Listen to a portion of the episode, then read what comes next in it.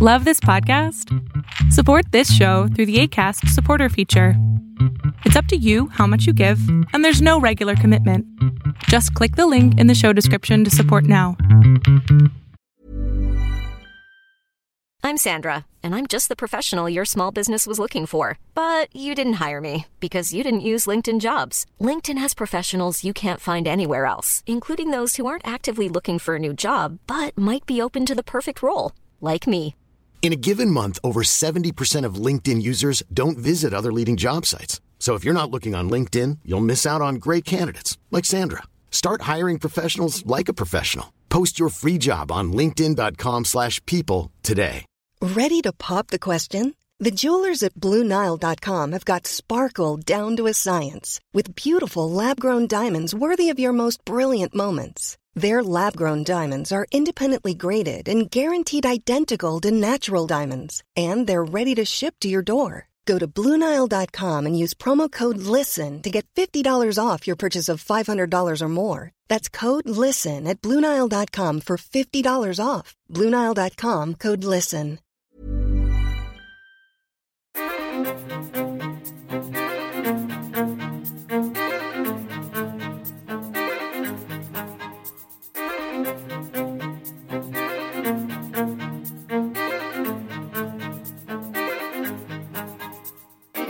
Hey, everybody, welcome to another episode of Undying Light. I am your host, Alex.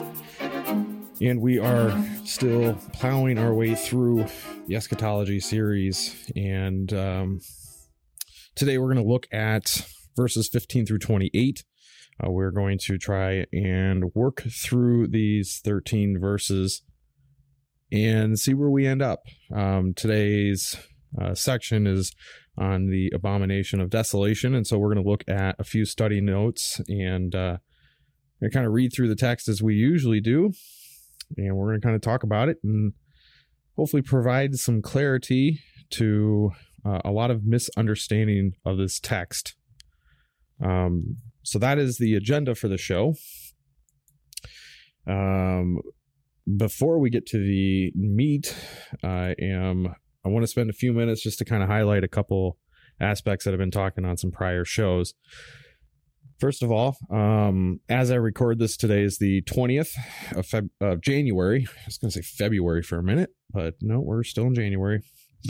Uh, today is day one of the Joe Biden presidency here in the United States and he's already signing executive orders like there's no limit.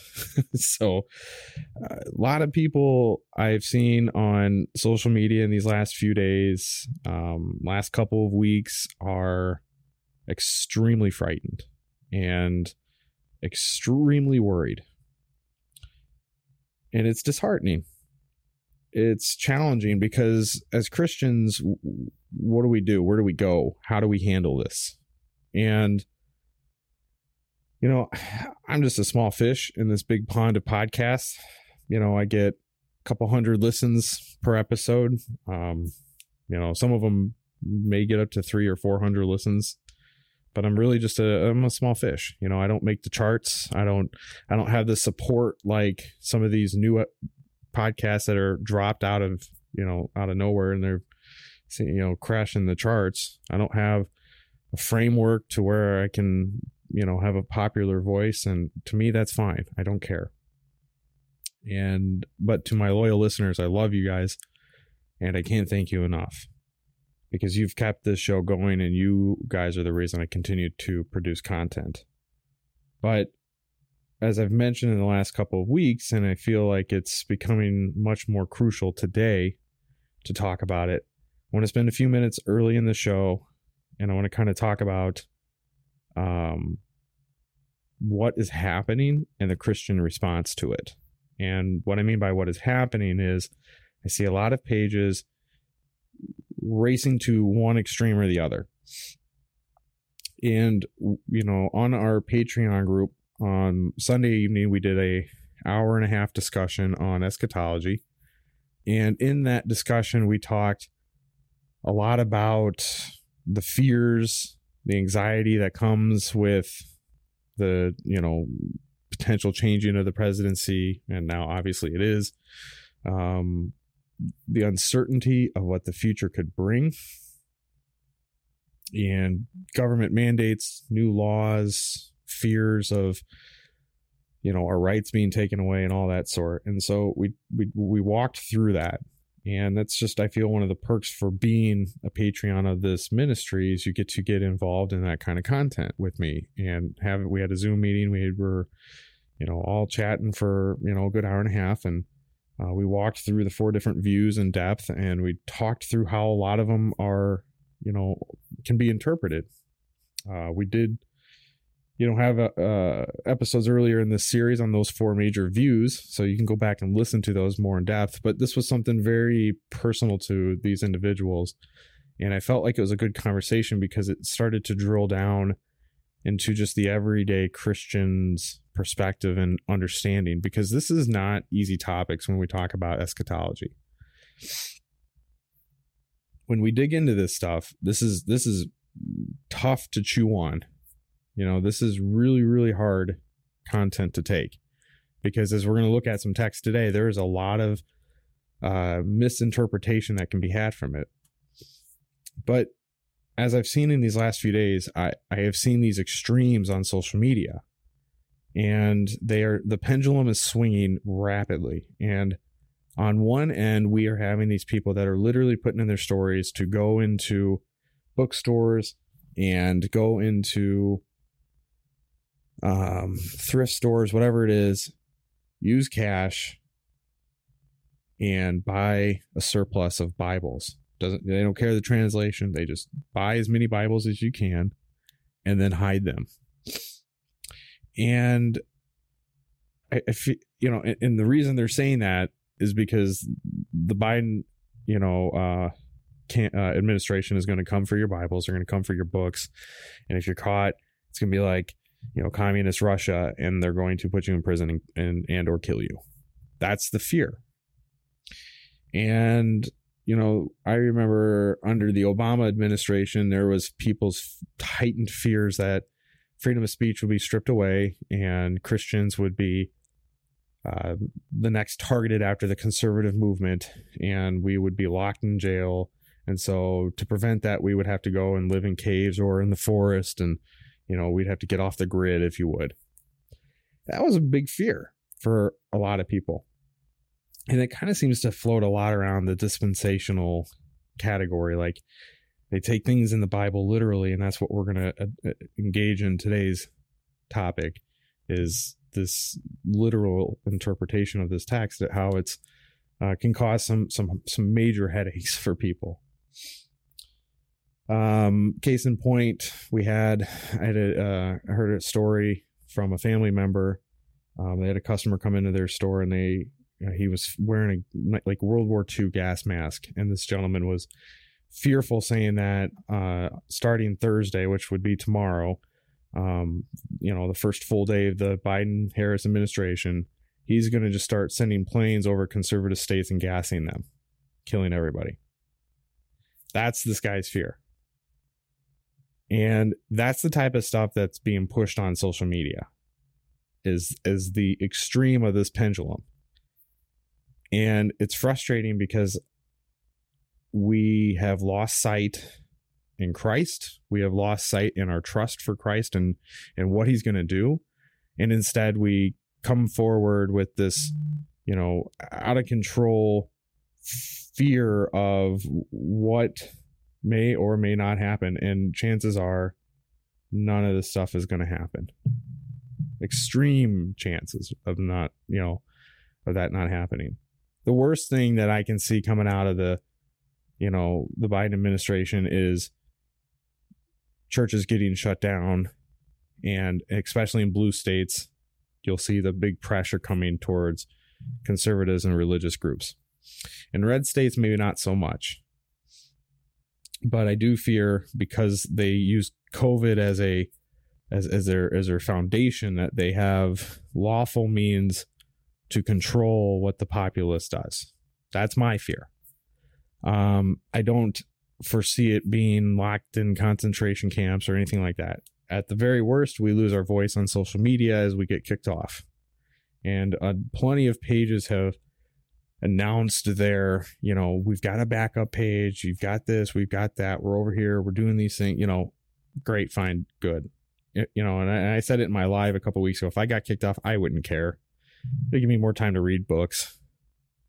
Now I enjoy doing these podcasts, and I love the fact that I still have a good, solid, um, and growing listenership. I love the fact that people continue to subscribe to the show and people continue to enjoy this content content that I produce. And as long as I had the ability, I will continue to do so.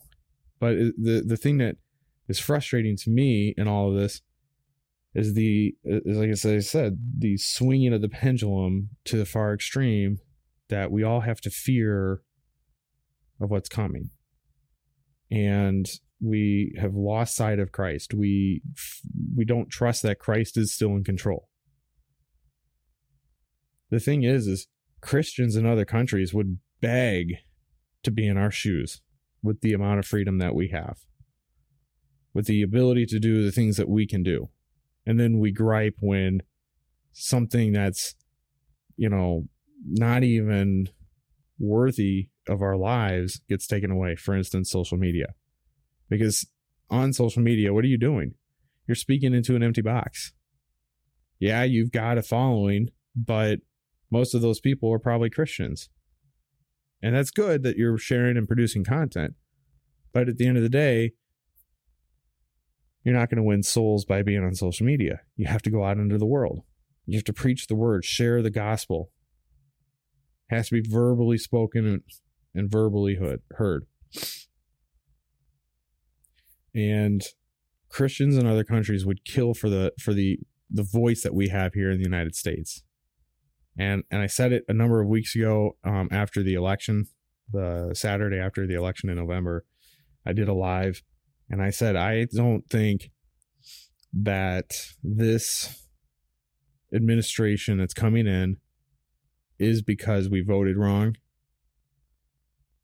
because conservatives failed, we weren't loud enough we we are being punished by God because we have neglected to preach his word worthy of what it's to be preached by. We have neglected his word. We have squandered. We have destroyed, tarnished, shredded, manipulated God's word. We've allowed false teachers to run rampant across every platform churches, social media, the news, their own shows, the radio station, everywhere. We have allowed false teachers, false prophets to run unchecked. And I, feel that this is God's punishment to this nation. When God wants to punish a nation, he puts in wicked rulers. So you can be you can be upset with me all you want. I don't care. I mean, I'd hope that most of you listening probably agree with me. But at the end of the day, we can't just sit here and, and be fearful of tomorrow because you're not going to live your life today. If you're so scared of the uncertainty, then go out and do something about it. Move to a different state. Leave your current job. You know, left one extreme and went to the other. You know, I don't think Iowa's the most conservative state out there. You're probably looking at Texas or Florida, maybe, but you know, I could not stomach living in a liberal state. And regardless of whatever your politics are, you know, this has absolutely nothing to do whether you support Biden or support Trump or you support conservative views or liberal views. At the end of the day, this comes down to the fact of who do you serve? Do you serve Christ or do you serve the world? And if you don't serve Christ and you're fearful of the world, then that's you know you're you're going to continuously live in fear of the world. But if you serve Christ and you live and you're and you're fearful of the world, then that that's a bigger issue because see you have to and I know it's easier said than done, right? You have to surrender that fear. You have to cast it aside and and look to what Christ can give to you as peace and comfort.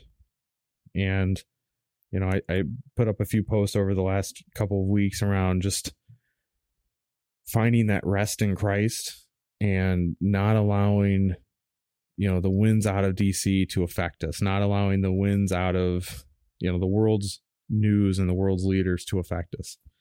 Because the world is going to continue acting in the manner that the world acts, and that is a sinful nature.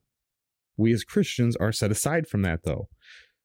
We are to be obedient unto our government. We are to live a life that is obedient unto Christ.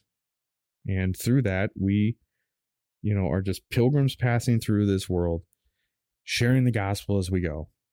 And so, my advice to those who are swinging this pendulum from one end to the other is we need to find that middle ground and find some peace and solace and live out each day to the fullest.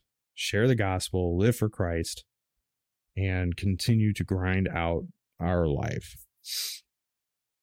And as I mentioned, you know, we had that video on Sunday evening for the Patreons, and you know, I find it to be comforting for them because I can we can get on and have a group conversation. It's not just a teaching session by me, but it's a time that they can come on and share their thoughts, their concerns, their answers, and we can talk as a group and you know, we can learn from each other. And it's a wonderful community that we have under the Undying Light Ministries. And you know, I would love nothing more if you would be prayerfully considering to join this ministry and come alongside us, uh, you know, financially and help this ministry going forward because we don't know what tomorrow may bring. We don't know if this show is going to continue on for 20 more years. As long as I have the ability to produce content, it will. But you know, if if this administration goes to the farthest extremes and shuts down all of these voices, then we may lose that. But I will continue producing content until that day. So, enough rambling and ranting. My thoughts and everything, like I said, focus on what's important, and that is Christ and his ministry, and that is Christ and the gospel. And as we continue to always do that here at Undying Light, we are going to continue to look at scripture today, and we are going to continue walking through the Olivet Discourse.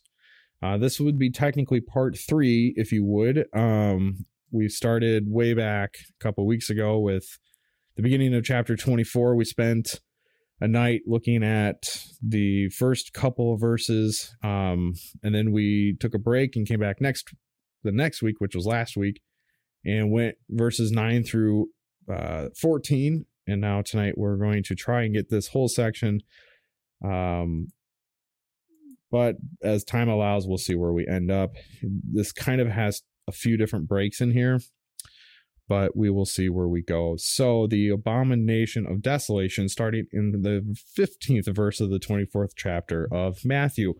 Now remember this runs concurrently alongside Mark 13 and Luke 21. So if you would like to look at those as references, which we will actually probably look at Mark 13 a little bit tonight as well uh, as we talk about this. And we will be chatting through some uh, just kind of notes and see where we end up. So here we go. So when you see the abomination of desolation spoken of by the prophet Daniel standing in the holy place, let the reader understand. Then let those who are in Judea flee to the mountains. Let the one who is on the housetop not go down and take what is in his house, and let the one who is in the field not turn his back or turn his back and take his cloak. But alas, for the woman who is pregnant and for those who are nursing infants in those days, pray that your your flight may not be in winter or on a Sabbath. For when there will for then there will be great tribulation, such as has not been seen from the beginning of the world until now, no, and never will be. And if those days had not been cut short, no human being would be saved. But for the sake of the elect, those days will be cut short. Then if anyone says to you, Look, here's the Christ, there he is, do not believe it. For false Christs and false prophets will arise and perform great signs and wonders as to lead astray, if possible, even the elect. See, I have told you beforehand. So if you say, if they say to you, Look, he is in the wilderness, do not go out. if they say, Look, he is in the inner rooms, do not believe it. For as lightning comes from the east and shines as far from the west, so will be the coming of the Son of Man. Wherever the corpses, the vultures will gather. All right, there's a lot going on here in these uh, 13 verses. But what we get to start with is this prophecy spoken all the way back by the prophet Daniel. Now, if we remember, this is coming out of Daniel 9 27. I'm going to read that verse. It says, And he shall make a strong covenant with many for one week. And for half a week he shall put an end to sacrifice and offering. And on the wing of abominations shall come the one who makes desolate until the decreed end is poured out of the desolator. All right, so here's what we get. Now, as this prophecy was given to Daniel, there have been several times in the Jewish history that it was thought of that this prophecy was going to be fulfilled. Most notably is in the writing of the Maccabees. It was ordered by this king that the altar of the Greek god Zeus be constructed in the temple, and this is around 167 BC. He also decreed that swine and other unclean animals were to be sacrificed there, and that the Sabbath was to be profaned and that circumcision was to be abolished. But Jesus clarifies the completement of the fulfillment of Daniel's prophecy would be found in another time. So here is what is happening, right? Throughout the time of history, from the Old Testament until the time of Christ, Jews feared this this prophecy that somebody would come into their temple and desecrate it. And they feared on a few levels here right? Somebody that was not a jew was was not a person that was a priest trained to enter into the holy of holies would come in and sit on the throne of god so to paint this picture we have to you know i'm not going to dig too deep into it but i'm going to kind of hopefully give you a high level view of it. But if you go back to uh leviticus and start looking at how the order of the priesthood was built, you'll see, you know, all of this, all of these rules and, and order that God gave to Moses and Aaron on temple uh, worship and temple ordination and and how priests and everybody were to be trained, what garments they were to wear, and who they could be, and, and all of this such. And so from that point in history all the way through, the Jewish priests had strict rules on who was allowed to enter into the Holy of Holies. This was the temple where God's Spirit resigned.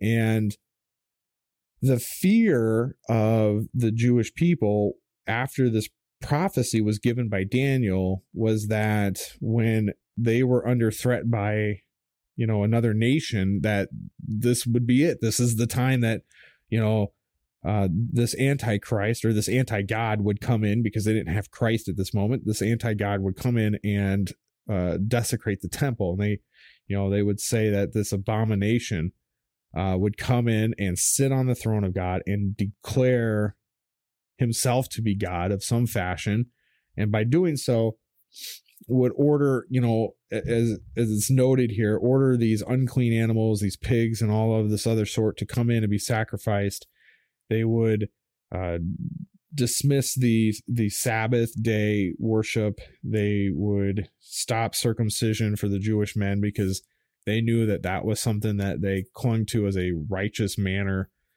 Uh, they would essentially try to flip the Jewish mindset upside down and do everything in, in contradiction to that.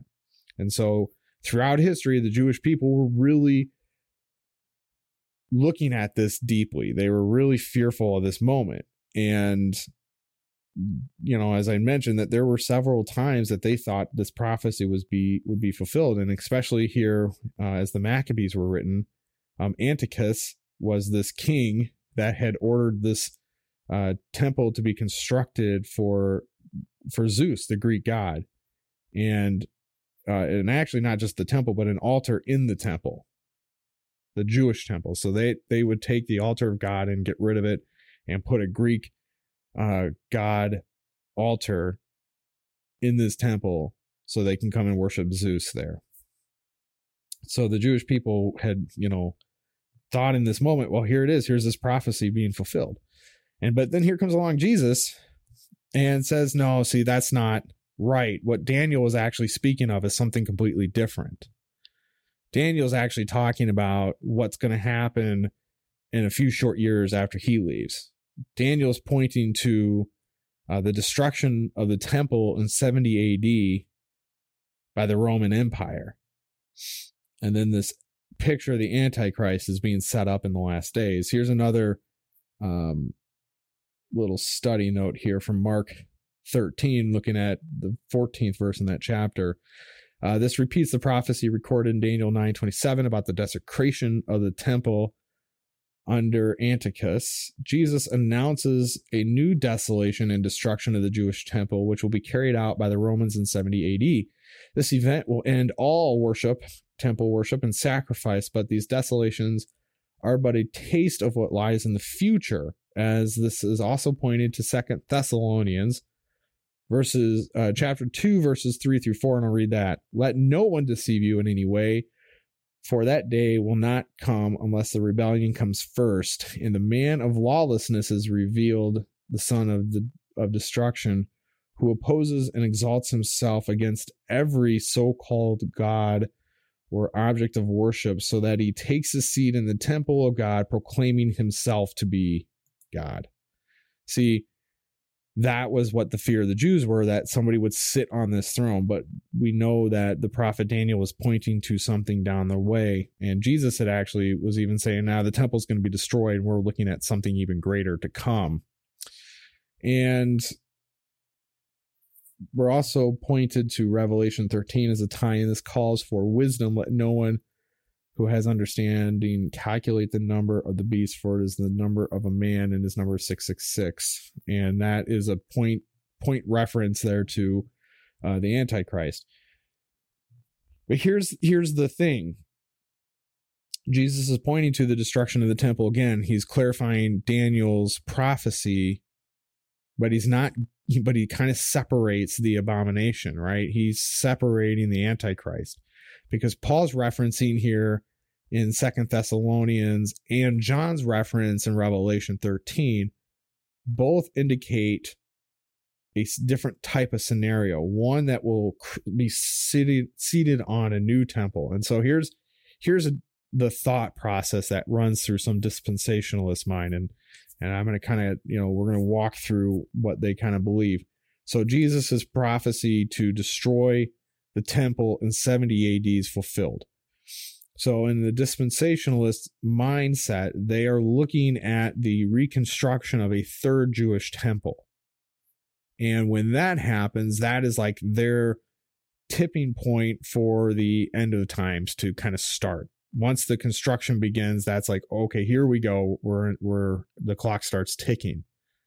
Um, now, from other interpretations, you know, an amillennialist or a post millennialist, we don't really care about a third temple. We don't, whether it gets built or not, it doesn't have any effect in our eschatological, eschatological uh, perspective. We don't, you know, gets built, great. It does not signify anything for us.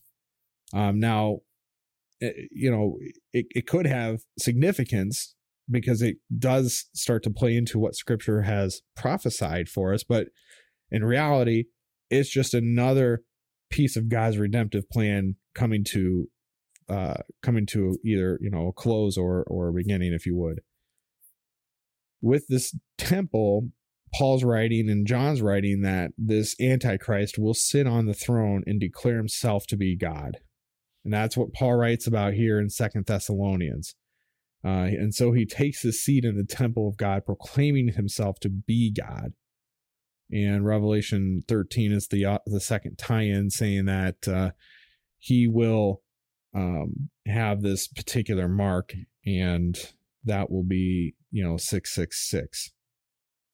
So I kind of want to read here a little bit um, on the desolation that R.C. Sproul has in his book, and then we'll continue on in some of these verses and see where it takes us. R.C. writes This segment of the discourse is widely understood today to refer to an event that has not yet transpired, an event popularly described as the Great Tribulation. It has also given rise to a multitude of interpretations, particularly within the dispensational theology regarding the time of the rapture. Whether it is before the tribulation, in the middle, or after it, we will examine the question of the rapture later.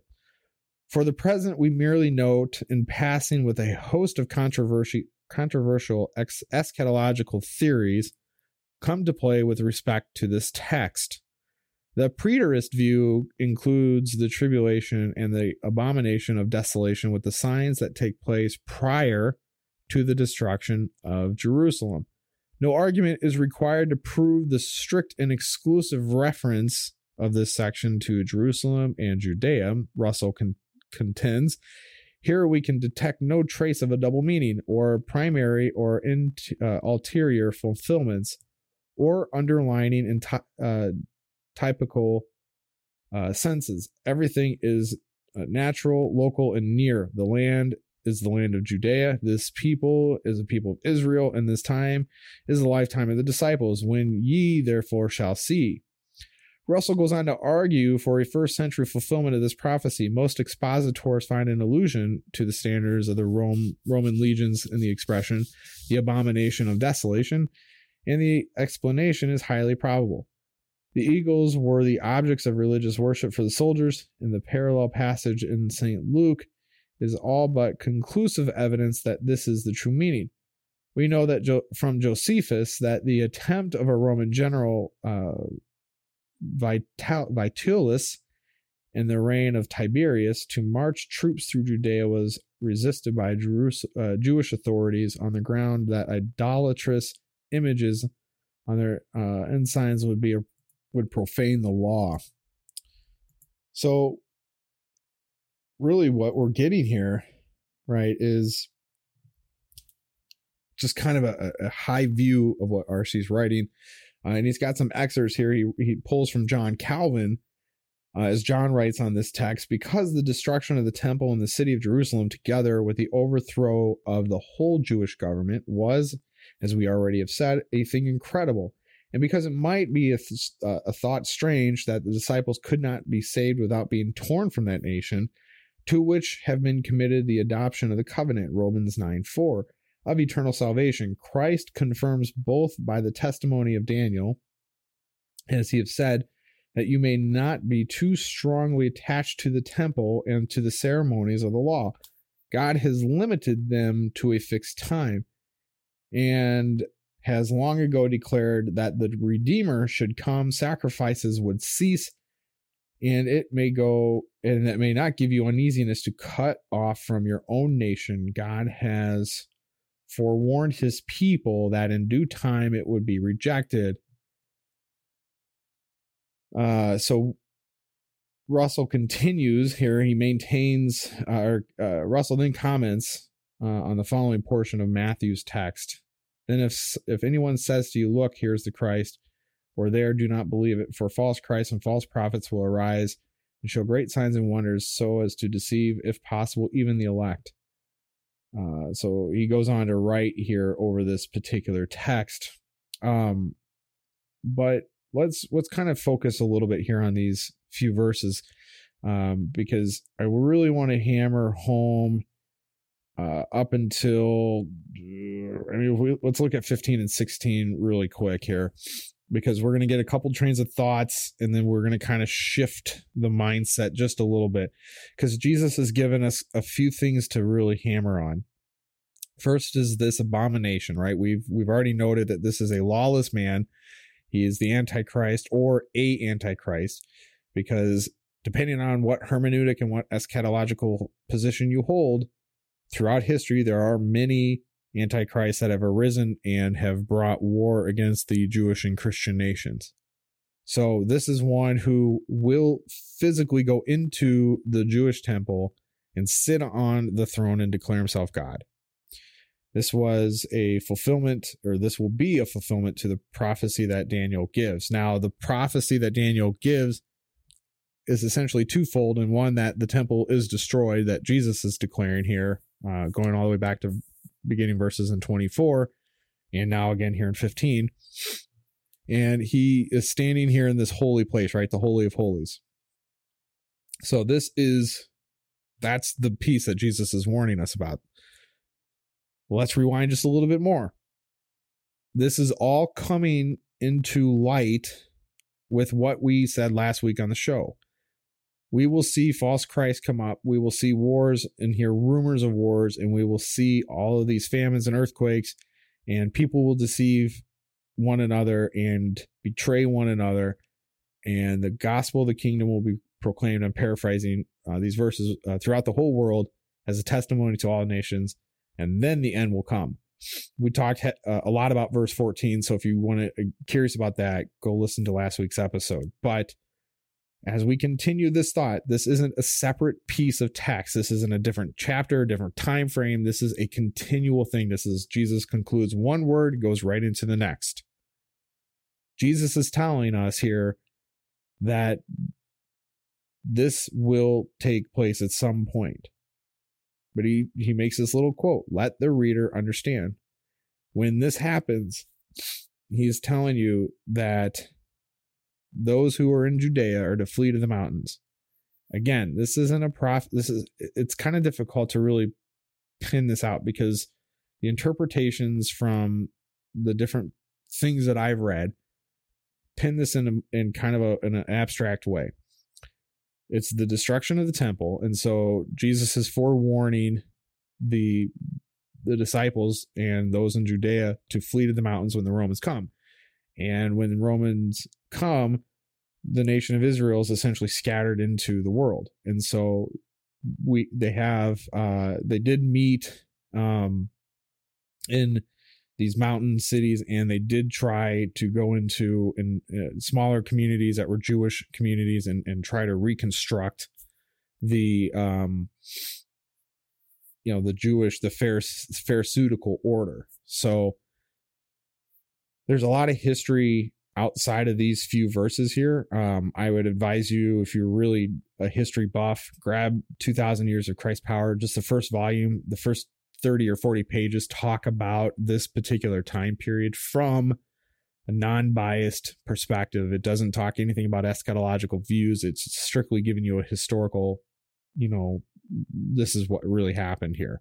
And so we know that the the Romans came in, they you know took over Jerusalem, they destroyed the temple, the Jewish people fled.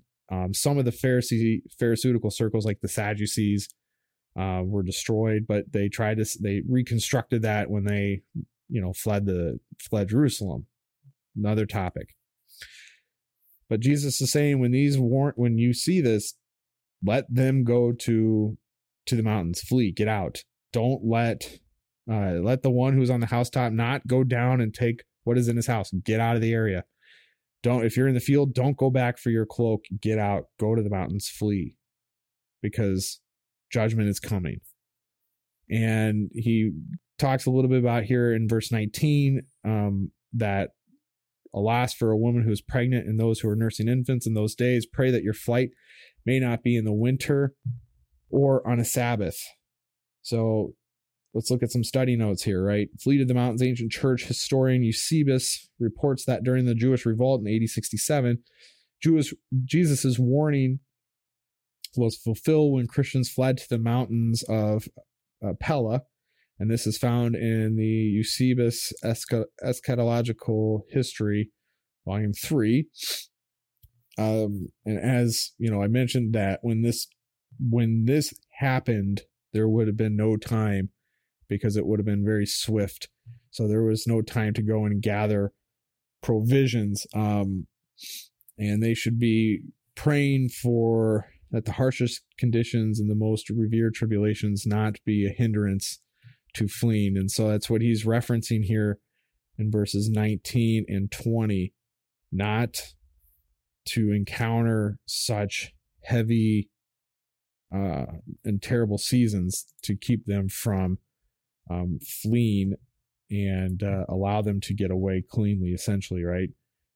Uh, so let's do, I'm going to bring up a couple other th- notes because I really want to ensure that we are clear on this. Uh, in verses 17 through 19, Jesus warns that the inhabitants of Judea will be extremely rushed when they are forced to flee by the attacking Roman legions. This began, in, as I mentioned, in AD 67. There will not be time for gathering the prized possessions or even grabbing a coat. Um, and violating the day of rest by fleeing would have been permissible. So that's you know, a warning here that Jesus is giving here that, you know, pray that it's not during the middle of winter or on a Sabbath. But if you're, you know, according to the Jewish law there, if you were fleeing, you know, an incoming battle, fleeing on the Sabbath would have been permissible.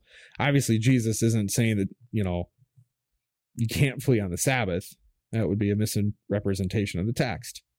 But what he's saying is, is pray that you may not be caught in the middle of winter or be or on the Sabbath because the people in this time frame had such a uh, strict view of the Sabbath that they probably would not. They would probably sit there and go, "I can't do anything. I'd be in violation of God's law."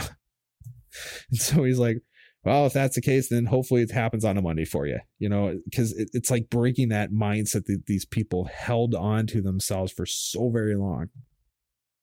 And he says, uh, in this time period, there will be great tribulation.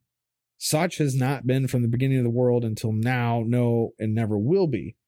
Verse 21 is an interesting verse. These days leading up to Jerusalem's destruction would be unprecedented in the intensity of suffering and would require extraordinary means of survival. So he's not saying anything about the end of times or anything of that such. He's simply pointing to the destruction of Jerusalem. Funny enough, these verses often are taken and placed into the end of times, the second coming of Jesus, because they sound just like that. You know, if you were to take and put this into a dispensationalist mindset, you could really say, well, with the rising of the third temple after Daniel's 70th week, the abomination is going to come in, sit on the throne, declare himself God, and then all hell's going to break loose. And uh, destruction is going to come. May the Christians flee to the mountains. Uh, it'll come swift, and hopefully you're not pregnant or nursing children because uh, you're going to get swept up in that in that persecution. It's very easy, right? If you just kind of take that and just uh, bend it just a little, and you know, kind of twist it a little, and eh, squeeze it down into that little gap of, of view. But what we're trying to do is understand the greater context here, and we're we're trying to teach on this show is that not all eschatological events point us strictly to the end of the world. They point us to something that Jesus is ending, whether it be Jerusalem and the um, uh, views of the Jewish people. And I really like here uh, and I read, I think RC wrote it um, back here that this this had to have happened in order for the Jewish people to have, or the not the Jewish people, but the apostles to break it their hold on, you know, the Jewish temple, because they they literally early in twenty four they are in awe of the temple, they are marveling at the temple and so Jesus is saying, I'm going to gr- raise it to the ground and I'm going to demolish all of this. Anything that you think is right, I'm ending it. In his whole perspective in this entire section thus far is on the destruction of the temple and destruction of Jerusalem because see they were so even you know even the apostles were still kind of caught up in that legalistic mindset. They were still caught up in the pharisaical ways. And the Pharisees had such a grip on people that those people who would follow and listen to the teachings of Jesus were captivated still yet by the Jewish law. And Jesus is saying, I'm going to shatter all of that so my gospel can go into the world and reach the people it needs to reach. And that is what we're getting so far. And so it is easy to take these texts and manipulate them and twist them. But at the end of the day, we have to understand what it is Christ is actually telling us. And if those days had not been cut short, no human would be saved. But for the sake of the elect, those days will be cut short. 22 again. It's an interesting verse. Some suggest that this means that God's wrath will continue unchecked against the wickedness of humanity and no one would survive the eventual destruction. Others see it as a reference to cutting short of either the seventh week or 70th week of Daniel from Daniel 9 or the 42 months of Revelation 11 2. It is evident that the reference is not to the destruction of Jerusalem, since the unprecedented destruction described in Matthew 24 21 did not take place in AD 70. The elect either uh, includes all those who follow Christ, the elect includes all those who follow Christ during this period. So, as we see, uh, some views, some interpretations are trying to kind of pan out uh, how this text is laid out. And and I'll I'll tell you uh, for reference notes, I'm using the uh, Last Days According to Jesus from R.C. Sproul. I've got a Reformation Bible, an ESV Study Bible, a Lutheran Study Bible, and then I have my other commentaries and notes up on my screen. And so I am looking and trying to walk us through all of these views collectively and answering these verses as such.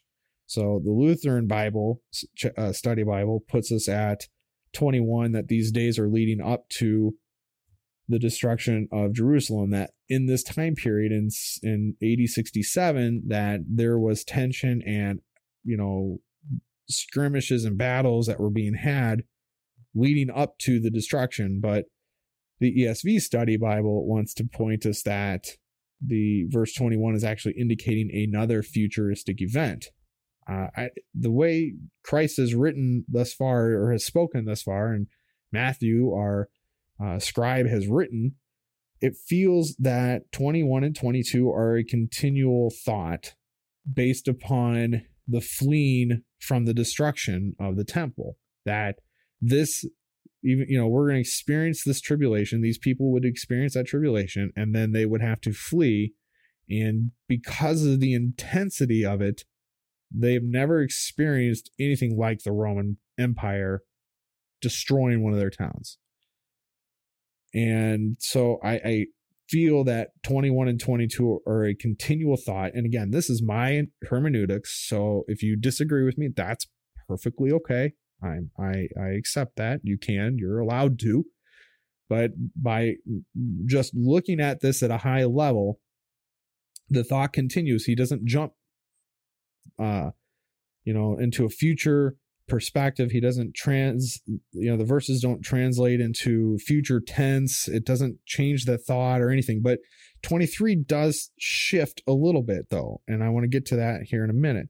But 21 and 22 feel and look and sound as they are a continuation of these um you know of the of this time period this tribulation that will that these uh Jewish people will in fact experience. So as we get to 23 so we can continue on with this continual thought but I also want to kind of use this as a you know, this could be a possible forewarning for any sort of future event, but I still think that we are continuing the thought here because, see, these people will have thought, okay, the temple's destroyed, Jerusalem sacked, our nation's shattered. Is this really the end of the Jewish people? Is it, you know, is God going to come back and take his people home?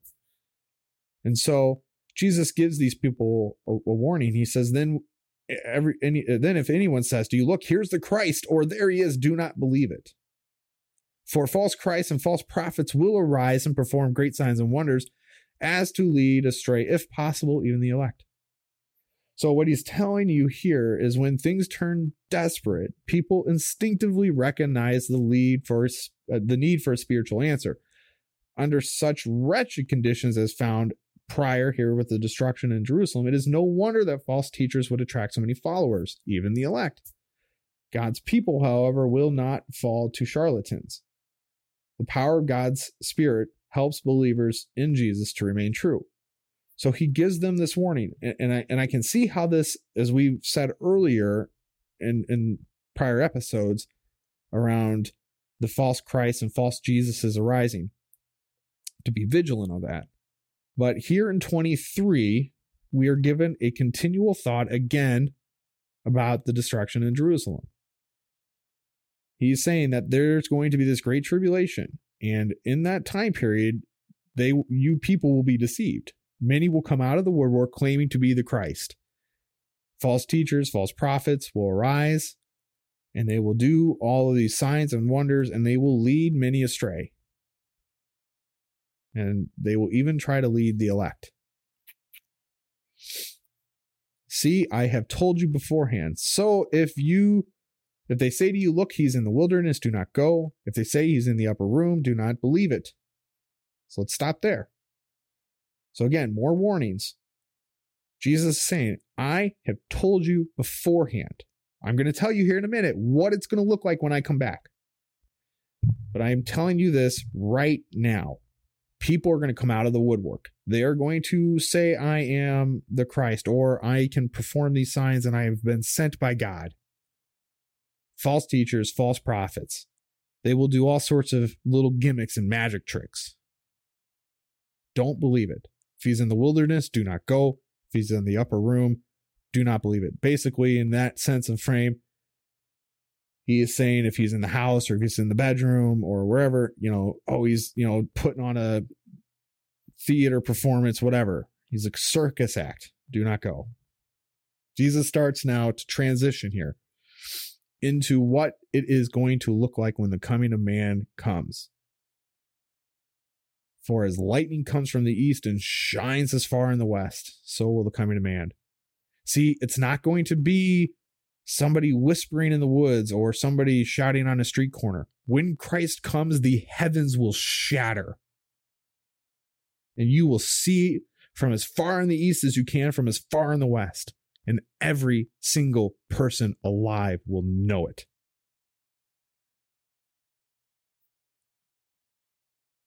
Wherever the corpse is, there the vultures will gather. False teachers will swoop down on the confused and suffering people as vultures unfailingly spot carrion and gather around it. Vultures, right? They're a predatory bird. They swoop down and they pick up the dead animals that are on the road and or you know kill small animals in the fields and stuff. And so wherever a corpse is they will gather and eat. Wherever the confused and suffering are wherever the the, the despaired wherever the lost those people are easy prey for false teachers. Why do you think false teachers and excuse my language here but why do you think false teachers prey upon the elderly because they're easily deceived. I mean, for crying out loud, there's people on TBN selling miracle rags, prayer rags. Buy my prayer rag for ten dollars or nineteen ninety nine, and and you will be blessed. And and you're you know, or these idiot preachers telling you to sow a seed for a hundred dollars and you're going to get a thousand. Those who are ignorant are easy prey.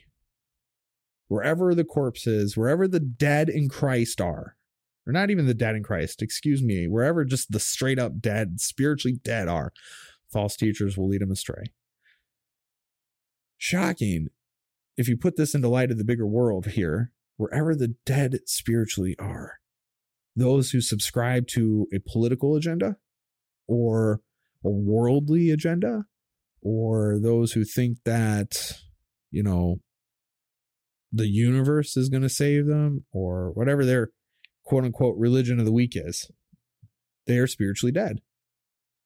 And they are deceived by those who, who take advantage of their ignorance.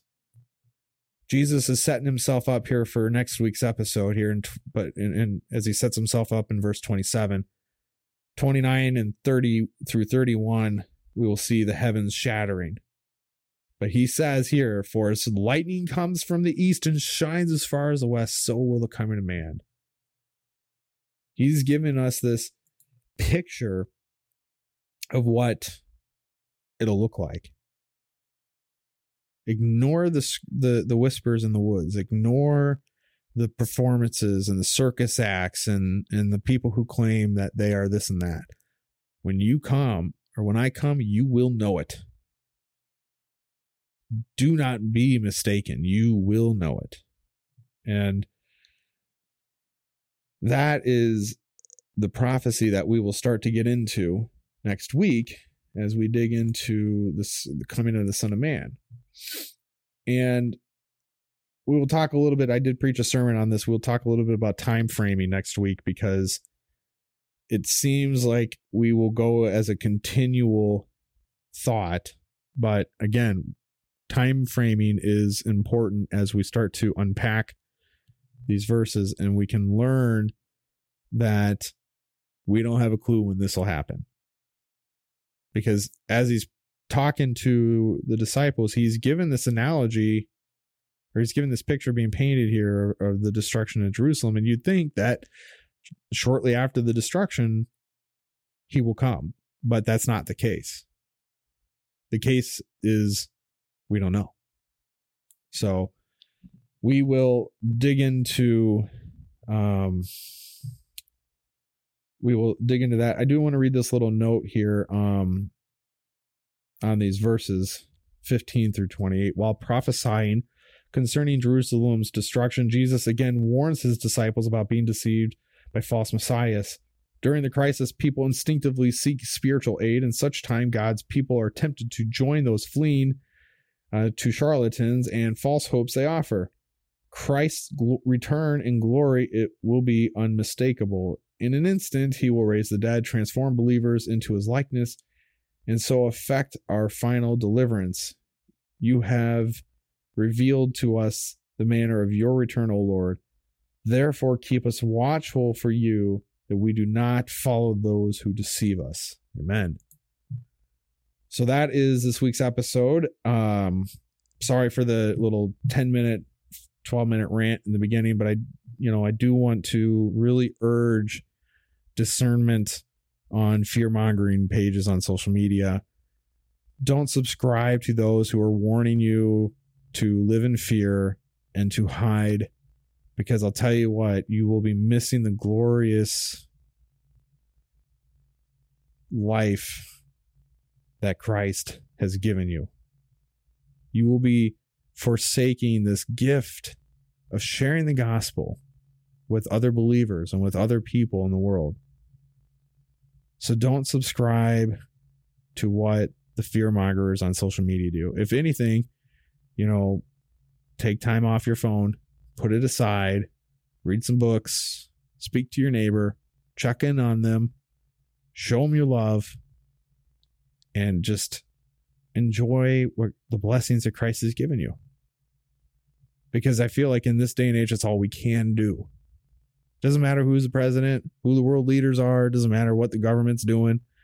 What matters is what are you doing in your community and what are you doing to move the gospel forward into the world? So, ladies and gentlemen, that is this week's episode. Next week, I said we will be touching base on the signs of the coming of the Son of Man. Um, pretty quick text. There's only a few verses. We will probably go on to the lesson of the fig tree and maybe end up wrapping up chapter 24 entirely, depending on how we work through No One Knows the Day and the Hour because um, this is all this is all kind of one big train of thought here as we wrap up. Uh, and then we've got a couple parables in uh, chapter 25, and then the final judgment. I love that. We will probably spend a couple weeks on that maybe, and then we will conclude the Olivet discourse because it's pretty close concurrently as we look at the other um, Gospels accounts. So. Uh, in a handful of weeks, we will jump into some Pauline eschatology and look at what Paul's writing about as we kind of referenced some of his verses tonight. And then we will start our um, plunge into the book of Revelation. So that's kind of what our, is on our uh, schedule for the coming weeks. And I hope you guys are enjoying it. By the way, I've not made this announcement yet on social media, but we will be doing um, something special Saturday night. Um, and uh, it'll drop Tuesday morning. So keep your eyes open for Undying Light bonus episodes. And uh, I'm not going to really get too much into it now, but just keep your eyes open. We're going to try a new, uh, a, a new something for the show, and we will continue to produce content. Um, blog articles are being written now, so probably once every other week or every week, depending on my time schedule. Check those out. We'll be doing video content probably on the weekend, so check that out. And make sure you subscribe, leave us your reviews, share these podcasts with other people. And that's how we grow this ministry. So, again, if you want to help sponsor this, simply dollar a month gets you uh, access to everything we do behind the scenes.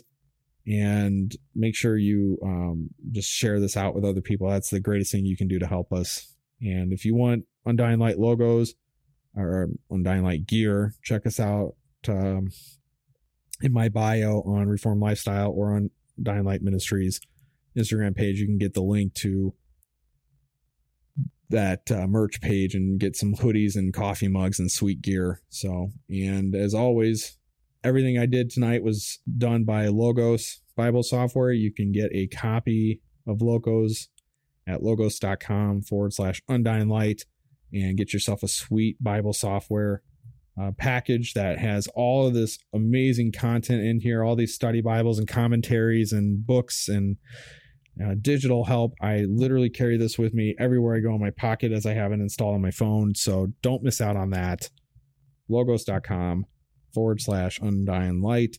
Ladies and gentlemen, that takes care of it for me. Make sure you tune in next week and check out that, as well as listen to A Matter of Truth as me and Anthony uh, continue going through all these different topics. Uh, we will be dropping some other content as well with drive-by episodes and that coming in January and February. We have a two-parter uh, on sanctification that we're working through right now. We had a special guest, Janelle, on our episode um, that aired this past week, and we'll drop part two on January 31st. That's a Sunday, so don't miss out on that. Until next week, guys, thanks for tuning in. God bless. Love you all.